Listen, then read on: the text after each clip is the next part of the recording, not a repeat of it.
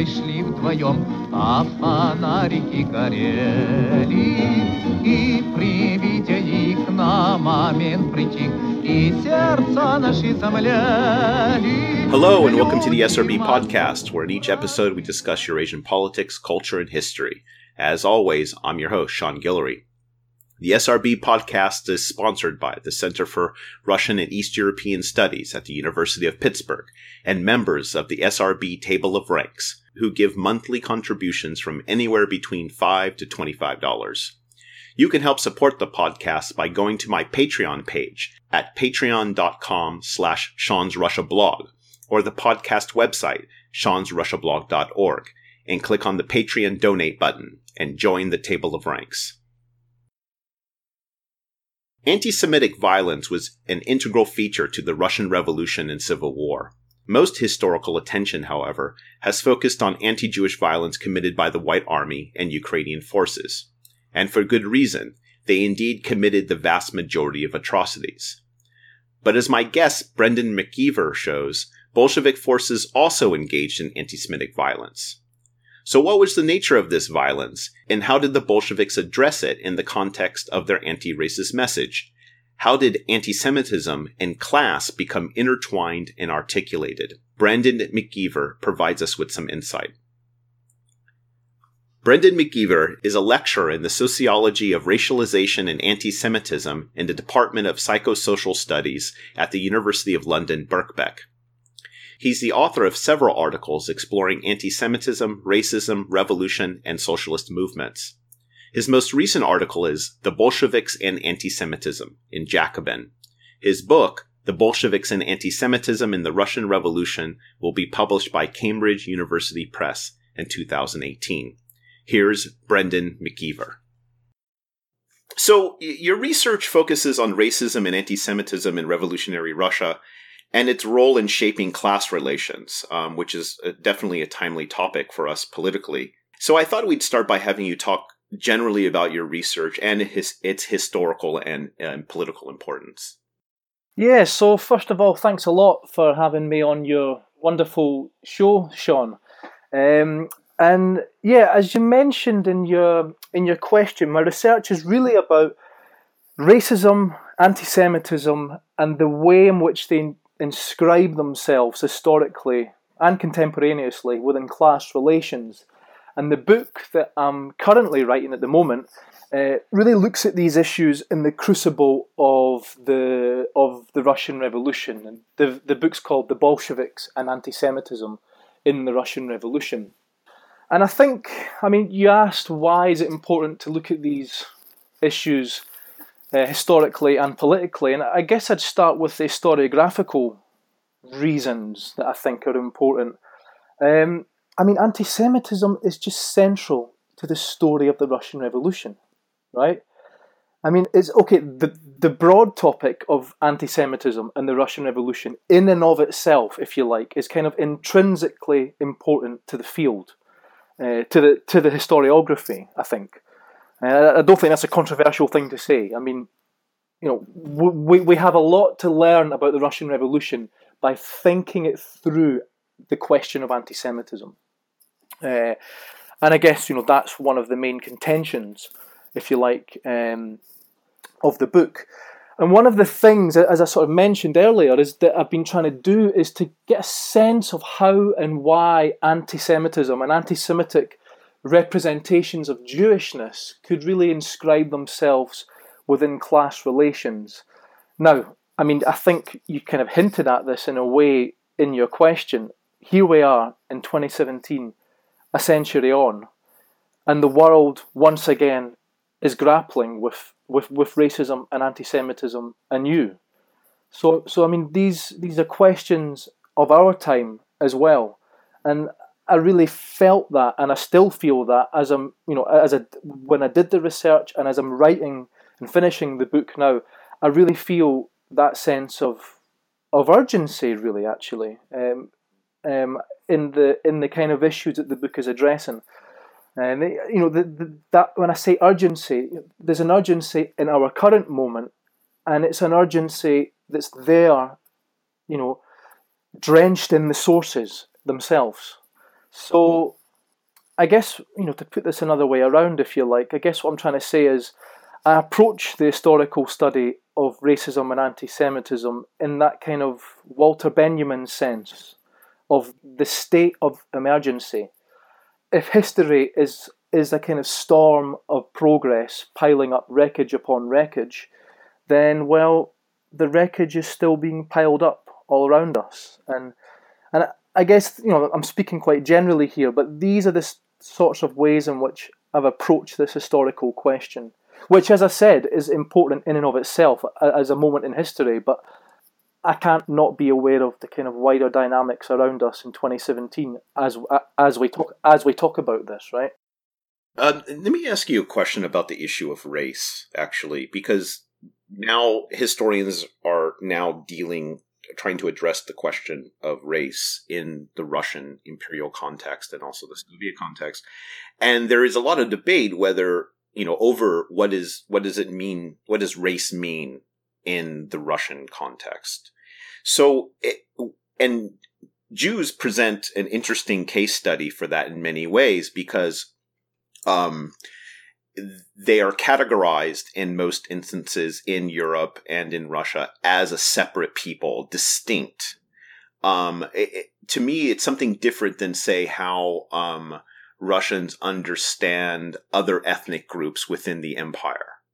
Uh, re- Jews seem to be something else because of, I think, anti-Semitism in general and a long history. But but how do, how are Jews in the Russian context understood as a race or are they not a race? And what about this question of race, I guess? I guess we're talking here about both historical and also theoretical and conceptual issues here. Um, so, you know, in the literature, you know, if you're to look back in the literature on this issue, in Jews in late imperial or revolutionary Russia, um, and look at if you if you look at anything published from the say post-war era right up until you know the end of the 20th century, generally speaking, you won't find discussion of race in this context. And I think that's kind of that's a product of the fact that, that really historians didn't contend with these more conceptual questions around race in this Russian context. And I think that's in, I think that's for two reasons really. The first reason is the discourse of race itself um, is relatively absent. And when I say discourse of me of race, I mean the explicit discourse of race. You know, it is uh, the word, the Russian word race, rasa.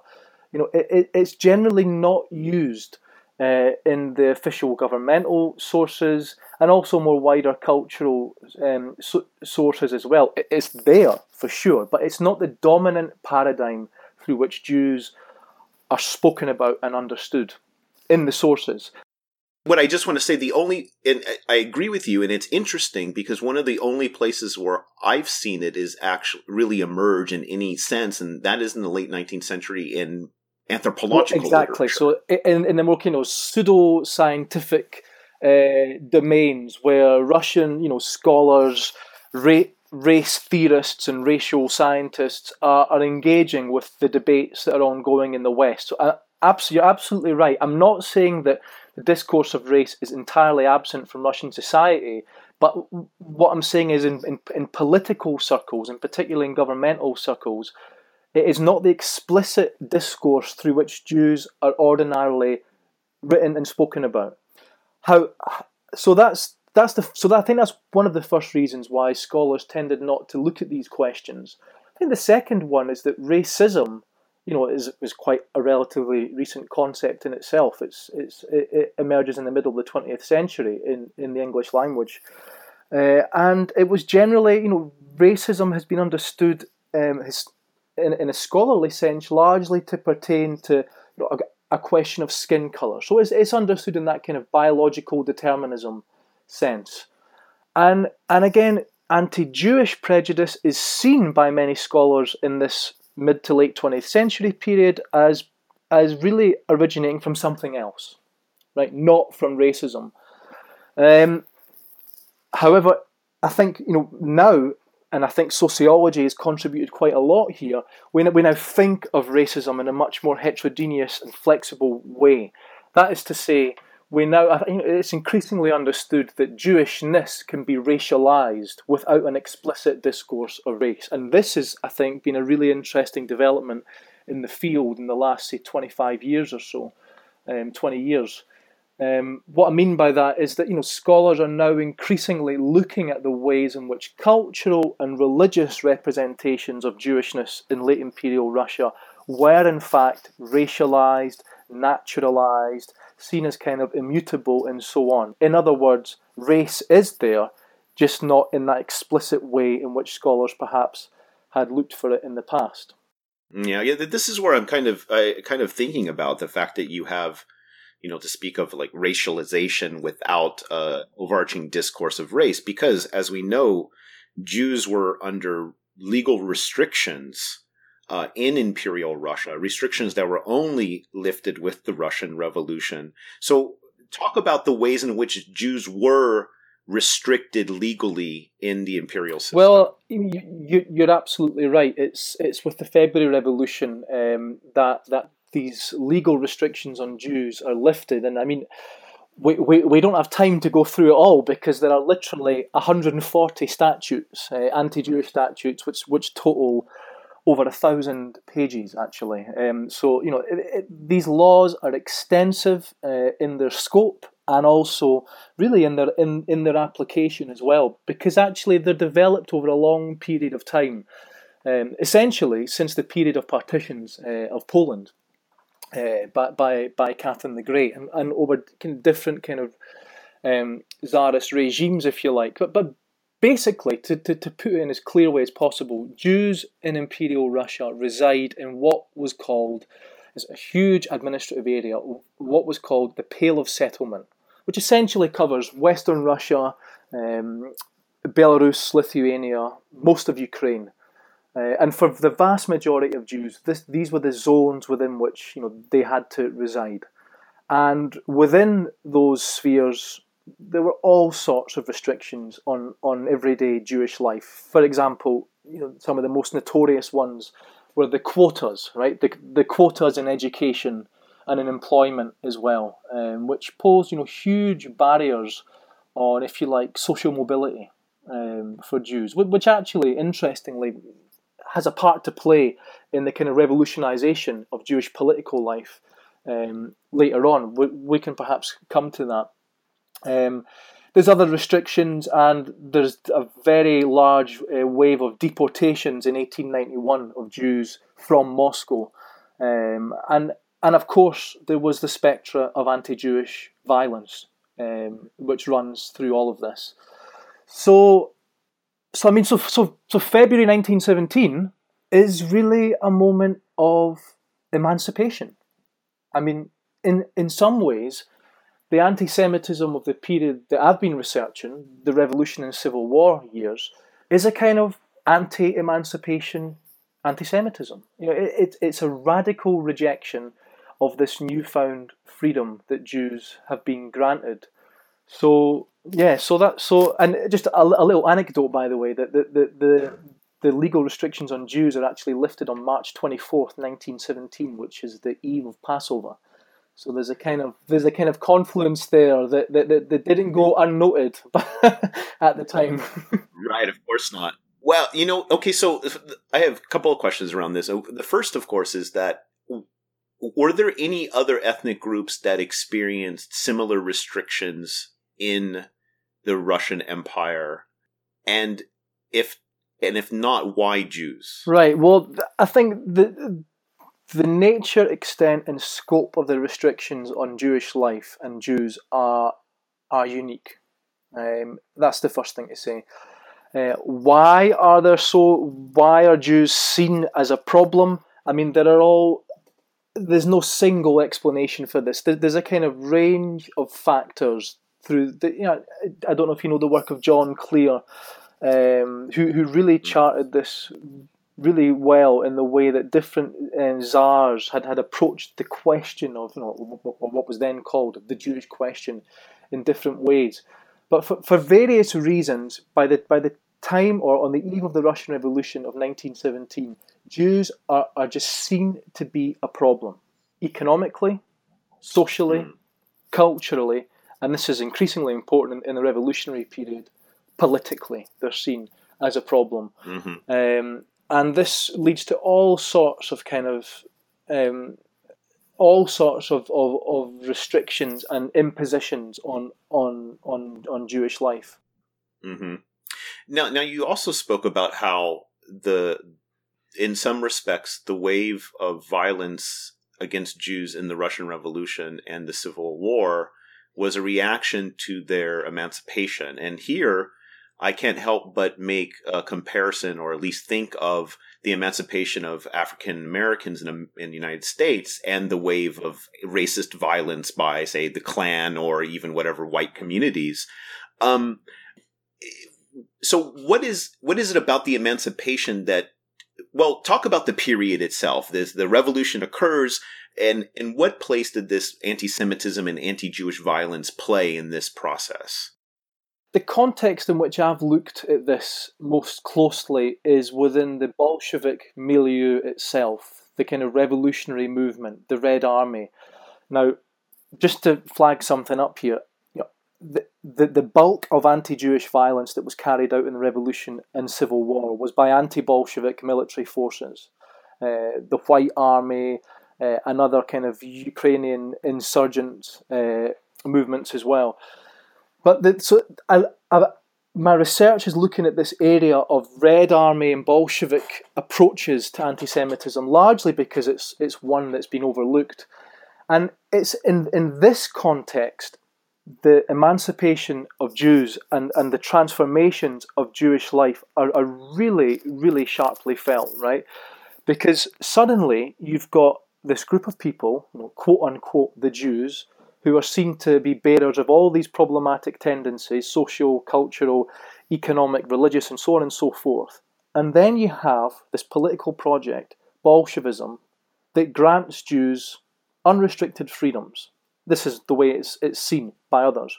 Jews having, you know, having previously and historically been so restricted, now have a newfound degree of freedom such that the leader of the Red Army, you know, is a very visible and publicly known Jew.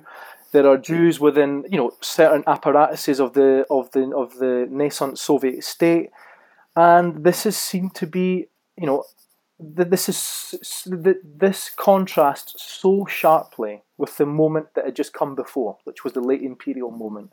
And this is a transformation and a revolution not just in Russian life, but particularly around the so called Jewish question. It's, it's been turned on its head.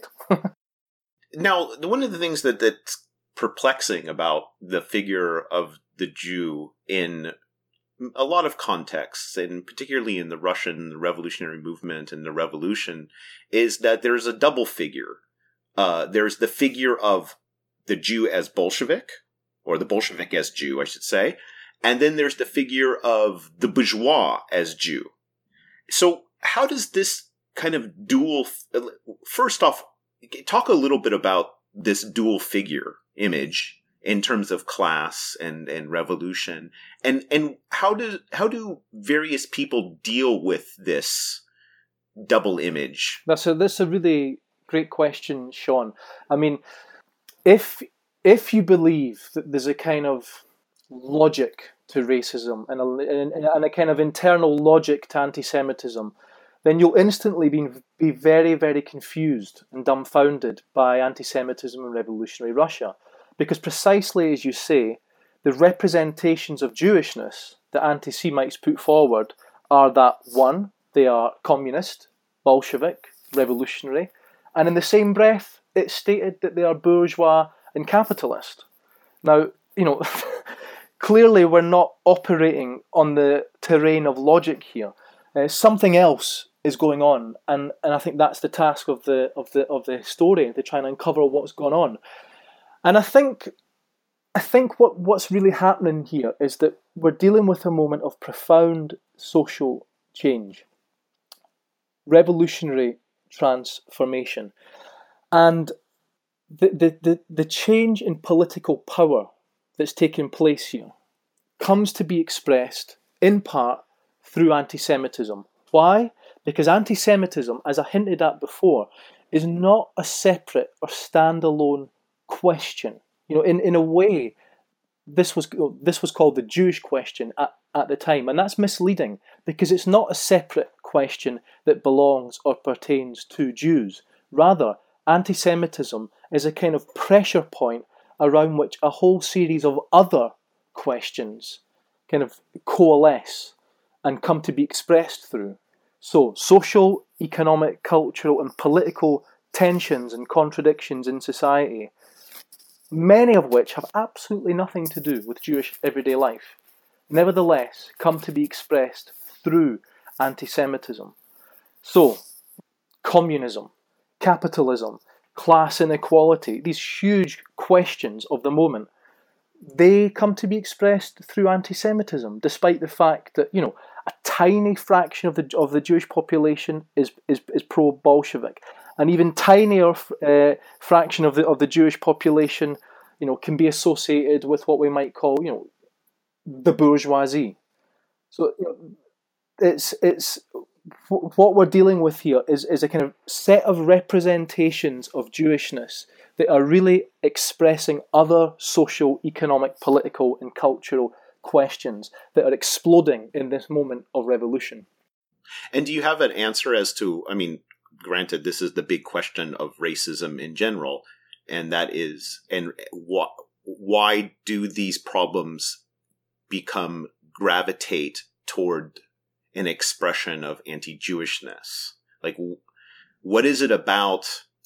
Take just the, the issue of race and racism in general. What is it about? And eh, like I said, this is a complicated thing, so I don't know. I'd be curious to just your thoughts about race that in its ability to encapsulate all these social tensions and kind of channel them towards, say, a violence against another. Well, I mean, this is you know these are difficult and broad questions. But you know, one one thing I would say is you know that the the a lot of my work looks at how this is expressed through class relations.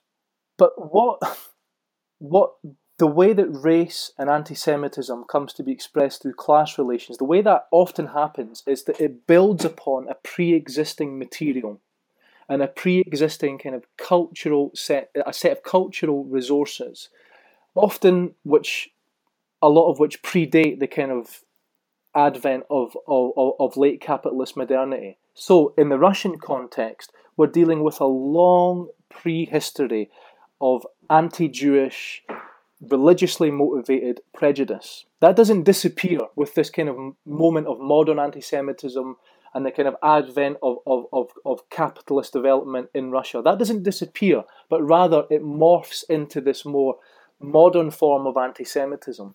So, class relations and class inequalities in the Russian context often come to be, not always, certainly not always, but particularly in the Western borderlands, come to be overdetermined by those pre existing forms of prejudice, such as anti Jewishness and, and, and anti Semitism. They come to be overdetermined by these pre existing forms in this new moment of revolutionary transformation, the emergence of new kind of class cleavages in the industrial centres and in the peripheries as well.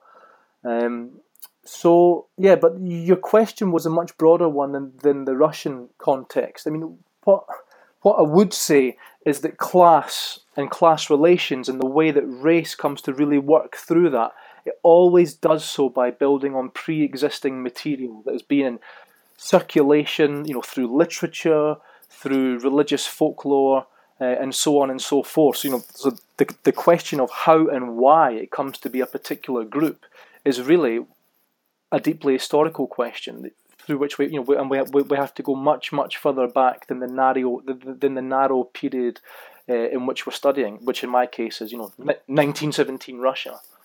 Yeah, and I also think that in some, in in one respect, um, that you know the other the racial racial other in this case the jews because of that pre-existing cultural baggage of of anti-semitism in periods of disorientation right which the russian revolution is definitely a period and the civil war a period of, of social dislocation and disorientation that the figure of the other the jew in this case is a much more comprehensible way to explain what has happened rather than, you know, any other kind of complex social economic understanding.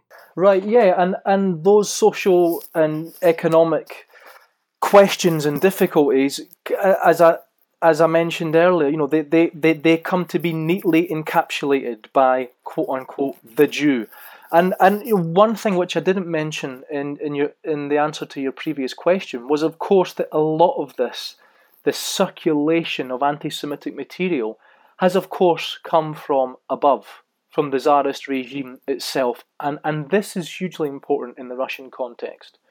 Um, you know, we, we've moved beyond the notion now in the literature that that the pogroms and this anti-Jewish violence that, that sweeps late imperial Russia is simply just you know decided by and caused by the Tsarist regime. You know, we now have a more complicated understanding of how this violence occurs.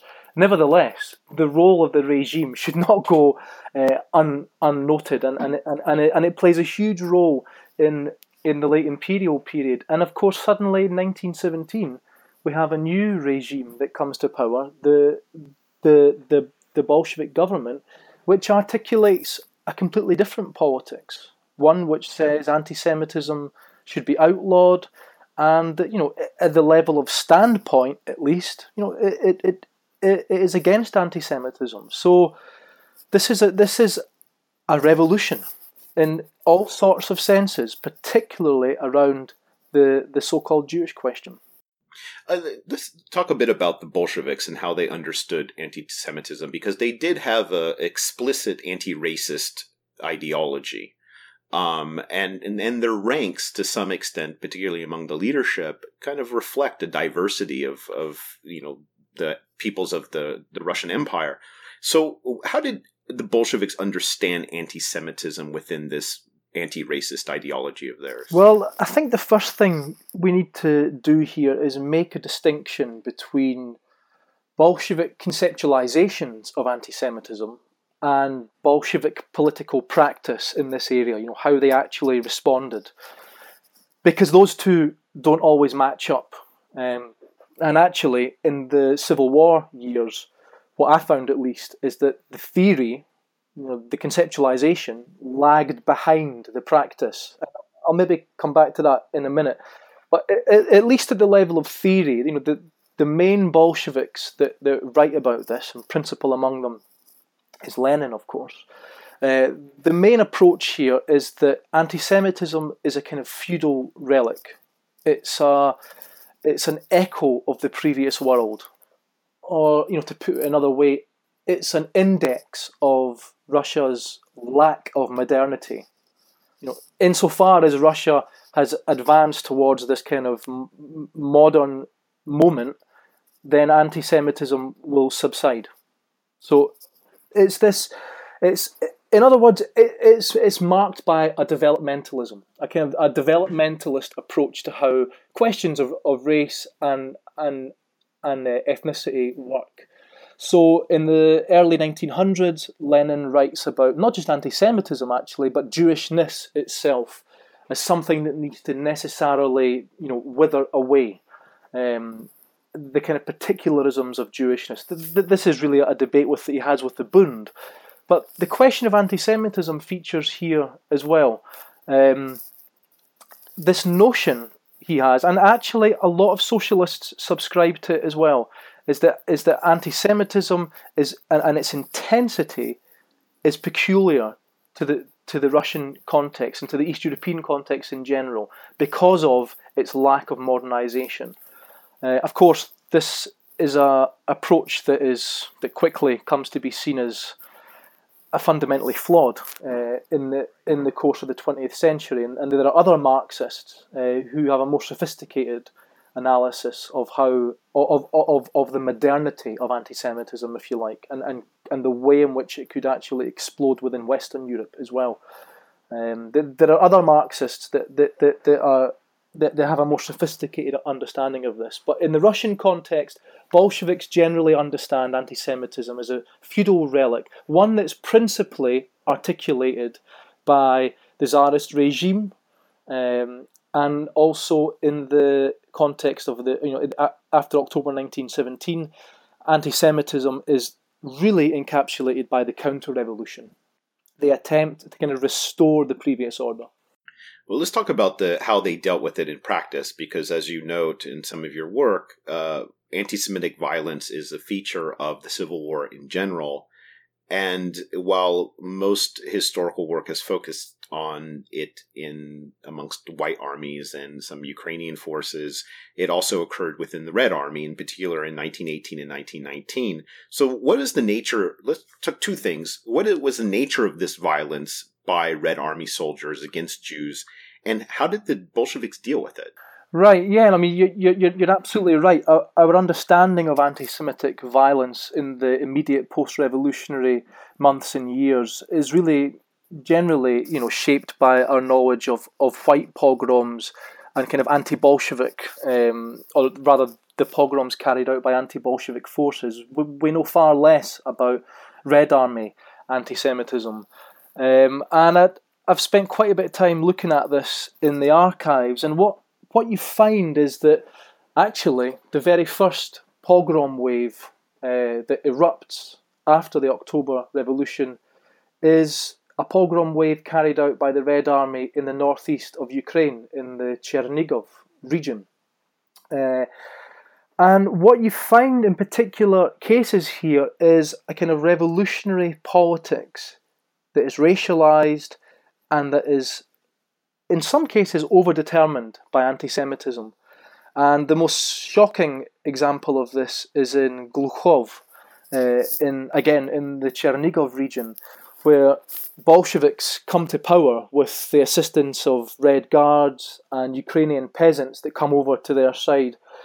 They come to power through anti-Jewish violence. Now, this is not representative, of course, of, of the of the Bolshevik movement in general. Far far from it but it is a particular manifestation of this Red, Ar- this Red Army anti Semitism in the spring of 1918 in the Ukrainian northeast.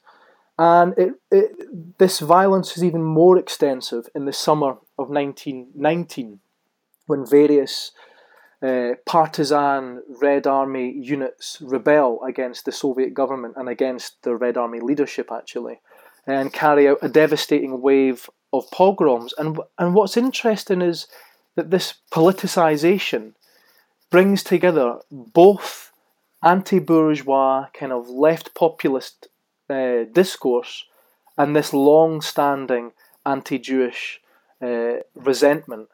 And what we see here is this really this a coming together of kind of class resentment and anti-Semitic violence.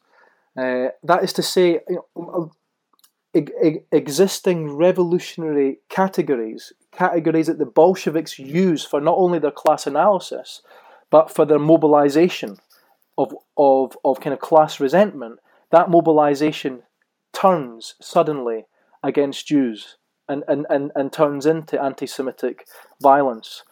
Um, so the Bolsheviks have a huge problem of anti-Semitism in the Red Army in 1918 and 1919. In fact, in the sources that I looked at, in every single unit of the Red Army in Ukraine in in in, in mid 1919 in particular, every single unit of the Red Army, red anti-Semitism is a problem. Uh, so the Bolsheviks are overwhelmed by this issue. Uh, they're overwhelmed both in terms of its extent but also politically they're kind of overwhelmed by it because what happens is is that categories of class struggle come to be expressed through anti-Semitism, uh, and this is this poses huge political problems for the Bolsheviks because anti-bourgeois discourse, which they rely on, suddenly merges and comes to be expressed through anti-Semitism. Um, and for, for, for a regime opposed to anti Semitism, this is hugely problematic. So, how did they deal with this? How, how is it dealt with within the party? You know, the, the first thing to note is is is the context here. You know, the, the Bolsheviks in by 1917, Bolsheviks have been participating in various forms of resistance to anti-Semitism for a good number of years. Uh, so, the standpoint of Bolshevism here is an anti-racist one, as you as you suggested a few moments ago.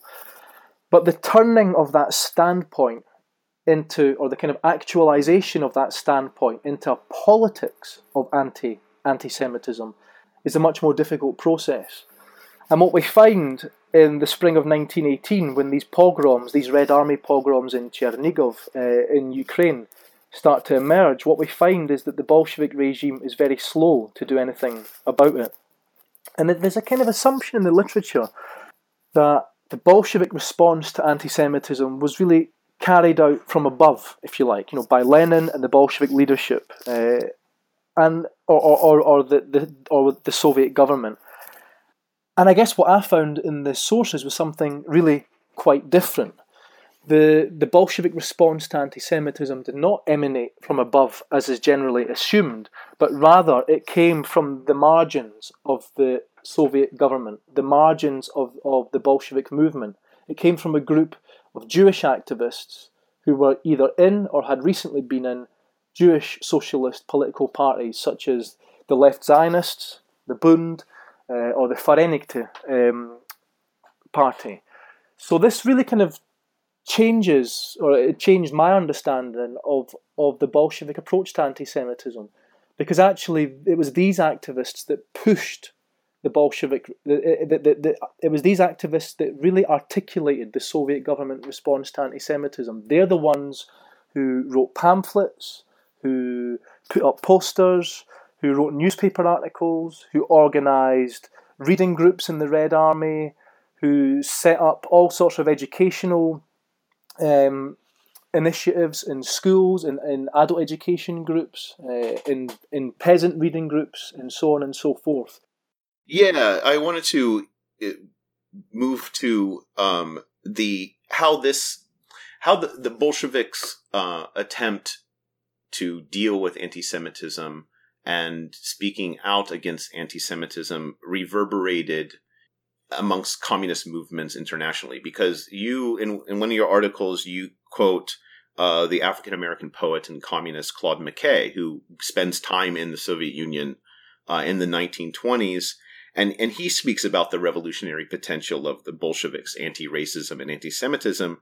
And in 1921, McKay writes Every Negro should make a study of Bolshevism and explain its meaning to the colored masses. It is the greatest and most scientific idea afloat in the world today. Bolshevism has made Russia safe for the Jew.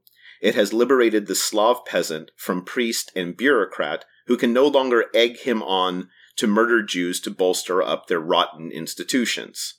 It might make these United States safe for the Negro if the Russian idea should take hold of the white masses of the Western world, then the black toilers would automatically be free. Now, putting aside the kind of, you know, uh, um, uh, embellishment of his words, it, talk about the significance of this quote and, and, and why you, you begin one of your articles with it. Yeah, it's a wonderful quote. Just listening to you read it out there, it really retains its its its its intrigue for me.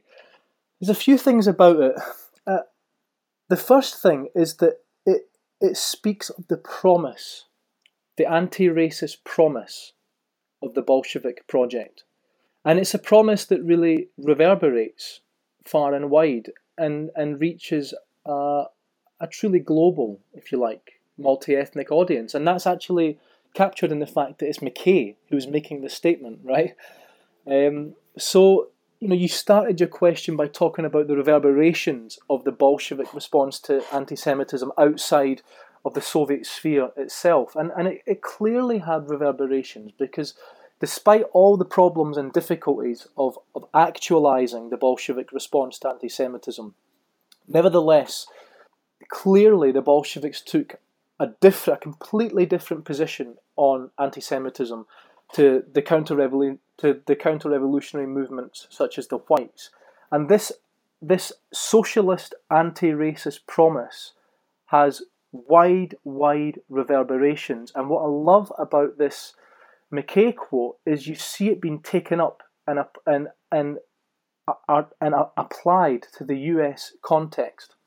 Of course, it's the misreading of McKay that is the most dramatic and actually the most tragic aspect of that quote because he says Bolshevism has made Russia safe for the Jew. Now he's he's writing this in 1921 when the pogroms are still ongoing, uh, and it's you know he, what what what McKay is doing is is he's reading the promise. He's taking the promise of the Bolshevik project and taking it to the United States, but it's the actuality of the Bolshevik project and it's the actuality of revolution and its articulation with anti Semitism that is the most dramatic and most tragic um, aspect of, of all of this. And of course, Bolshevism had not made Russia safe for the Jew.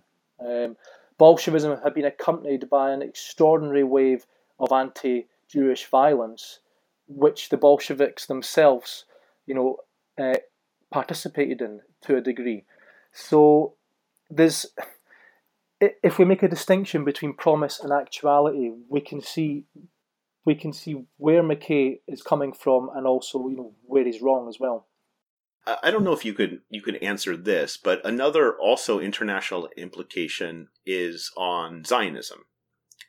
Um, do you have any sense of how the Zionists reacted to the Bolsheviks' attempt to deal with anti Semitism? And how did the Bolsheviks understand Zionism? It's a really interesting question. So, I mean, first things first, we'd have to sort of disaggregate Zionism. Um, as it as it happened, a lot of the Jewish activists that I looked at in my research that brought into being this Bolshevik response to anti Semitism were actually themselves Zionists.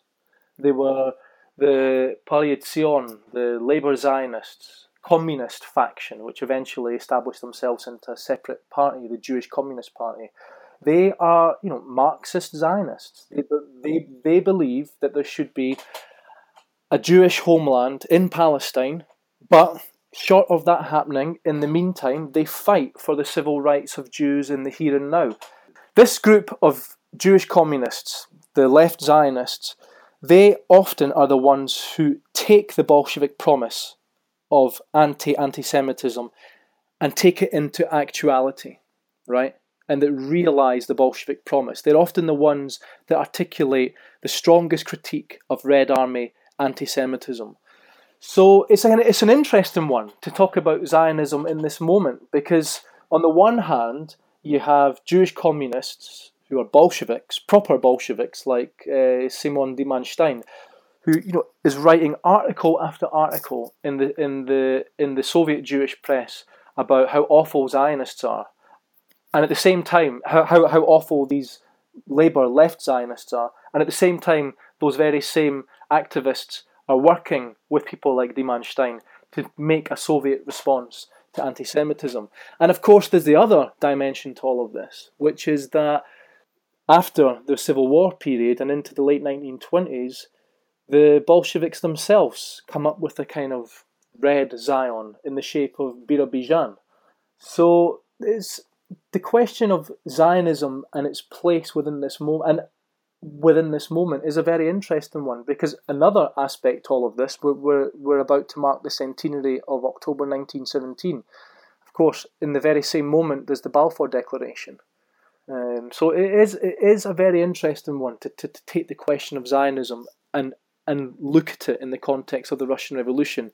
My research has been a bit different, I should say. You know, I've been looking more specifically at the question of anti-Semitism, and insofar as the opponents of anti-Semitism uh, within the Bolshevik movement were Zionists, which they were, as it turns out, um, then I've looked a bit a bit into this as well. And finally, in a in a talk you gave at Birkbeck late, late last year, you spoke about the present day political relevance of questions of race and class. So, how does your work on anti-Semitism in the Russian Revolution, now we're hundred years on, uh, help you think about our political challenges today? Obviously, I started off this conversation by talking about the urgency of the current moment. One of the main findings of this work, Sean, is that you know if we disaggregate the Bolshevik response to anti Semitism, we find that there was a Soviet government response to anti Semitism, but it wasn't Bolshevik in origin. And what I mean by that is, what I mean by that is, those who took the Bolshevik promise of anti racism into actuality were those who were, first of all, Jewish, they were non Bolshevik, they were Jewish revolutionaries who combined their revolutionary agency with, if you like, a self identificatory Jewishness. Now, I'm talking in broad terms here because there were Yiddish inflected Bundists, there were Marxist Zionists, there were all sorts of Jewish socialists and, and communists that were involved in this Soviet government response to anti Semitism. But if we can put them in one category just for a moment, what we find, as I said, is that they bring together the revolutionary agency with a self identificatory Jewishness. Now, what does that mean?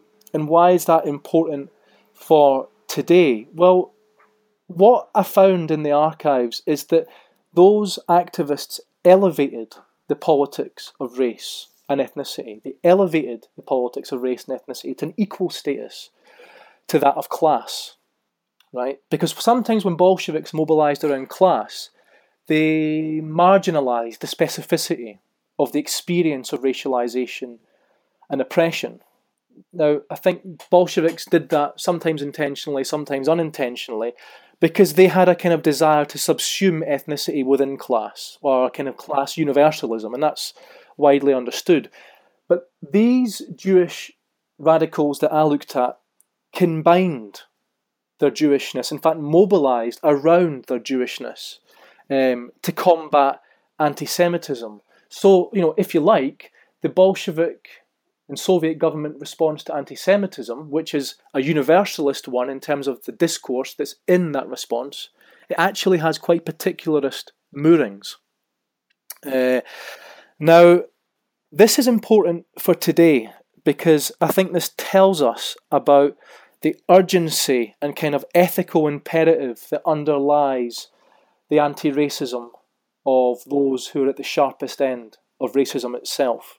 Now, we can see that, for example, in the current struggles around racism in the United States with Black Lives Matter, uh, and also other self organisation initiatives around um, migrant struggles in Europe and also in the UK as well what's the connection here? The connection is in 1917, in the Russian Revolution, the radicals and Jewish activists that I looked at, you know, they confronted anti-Semitism from the subject position as Jews, right? You know, they mm. engaged with the revolution as Jews, and they confronted anti-Semitism as Jews. And there was something specific about the, the kind of anti-racist praxis that emerges from these activists that was a diff- that was of a different order to that which was articulated by non Jewish Bolsheviks, for example. There's, a, there's an urgency to that kind of politics and a kind of ethical imperative that underlies it. And I think that is something that we see, you know, we can see parallels there a century on in 2017 around anti-racist struggles in a completely different context, such as you know Western Europe or the United States or or elsewhere. But nevertheless, we, we can see similarities there. So there's something specific and and there's a kind of contribution that comes from the those at the sharp end of of, of racism and anti-Semitism. And I also have to say too, it, at least it seems that at that moment, Bolshevism was able to incorporate that without losing, without you know losing anything you know, it only enhanced that that that revolutionary push. Right, and and and I think the important thing to note here is that Bolsheviks, for a whole range of reasons, you know, look to and try to bring in those very activists that I'm talking about, uh, and this is you know, and this goes way beyond you know the the, the specific case of Jews and anti-Semitism. You know, this is a, a multi-ethnic former empire, and the Bolsheviks, you know, and Bolshevism has to be translated into not just different languages, but different kind of political and cultural um, narratives and discourses. And the way the Bolsheviks do this is to open up, finally, and actually rather belatedly, to the national and nationalist movements of the borderlands and elsewhere. Um, so yeah, so Bolshevism and the kind of, or rather, the Soviet government and the Soviet project has built into it in this early phase an openness to otherness. Um, and know, I think that's been quite well charted in, in the literature by people like Terry Martin and others. Um, but it actually plays out also in the response to anti-Semitism. But all of these activists that we're talking about, you know, either are expelled from the government quite quickly, or if they if they stay, they they perish in the purges. So you know this this openness to otherness that I'm describing is is specific to the early Soviet period, and um, yeah, it it doesn't survive, and, and nor do the individuals. That was Brendan McGeever, a lecturer in the sociology of racialization and anti Semitism and the Department of Psychosocial Studies at the University of London, Birkbeck. His book, The Bolsheviks and Anti Semitism in the Russian Revolution, will be published by Cambridge University Press in 2018. I'm your host, Sean Guillory, and this is the SRB Podcast. The SRB podcast is sponsored by the Center for Russian and East European Studies at the University of Pittsburgh and listeners like you. If you enjoy this podcast and want to help support it, please take a moment to share it on Facebook and Twitter, like my Facebook page, Sean's Russia blog, write a review, or recommend the show to your friends. The SRB podcast comes cheap, but it's not free to make. You can help support it by joining the table of ranks at seansrussiablog.org. Thank you to all my high excellencies, high wellborns, and noblestnesses for your continued patronage. You can find past shows on iTunes and SoundCloud, or you can download them directly from seansrussiablog.org as well. Until next time, bye.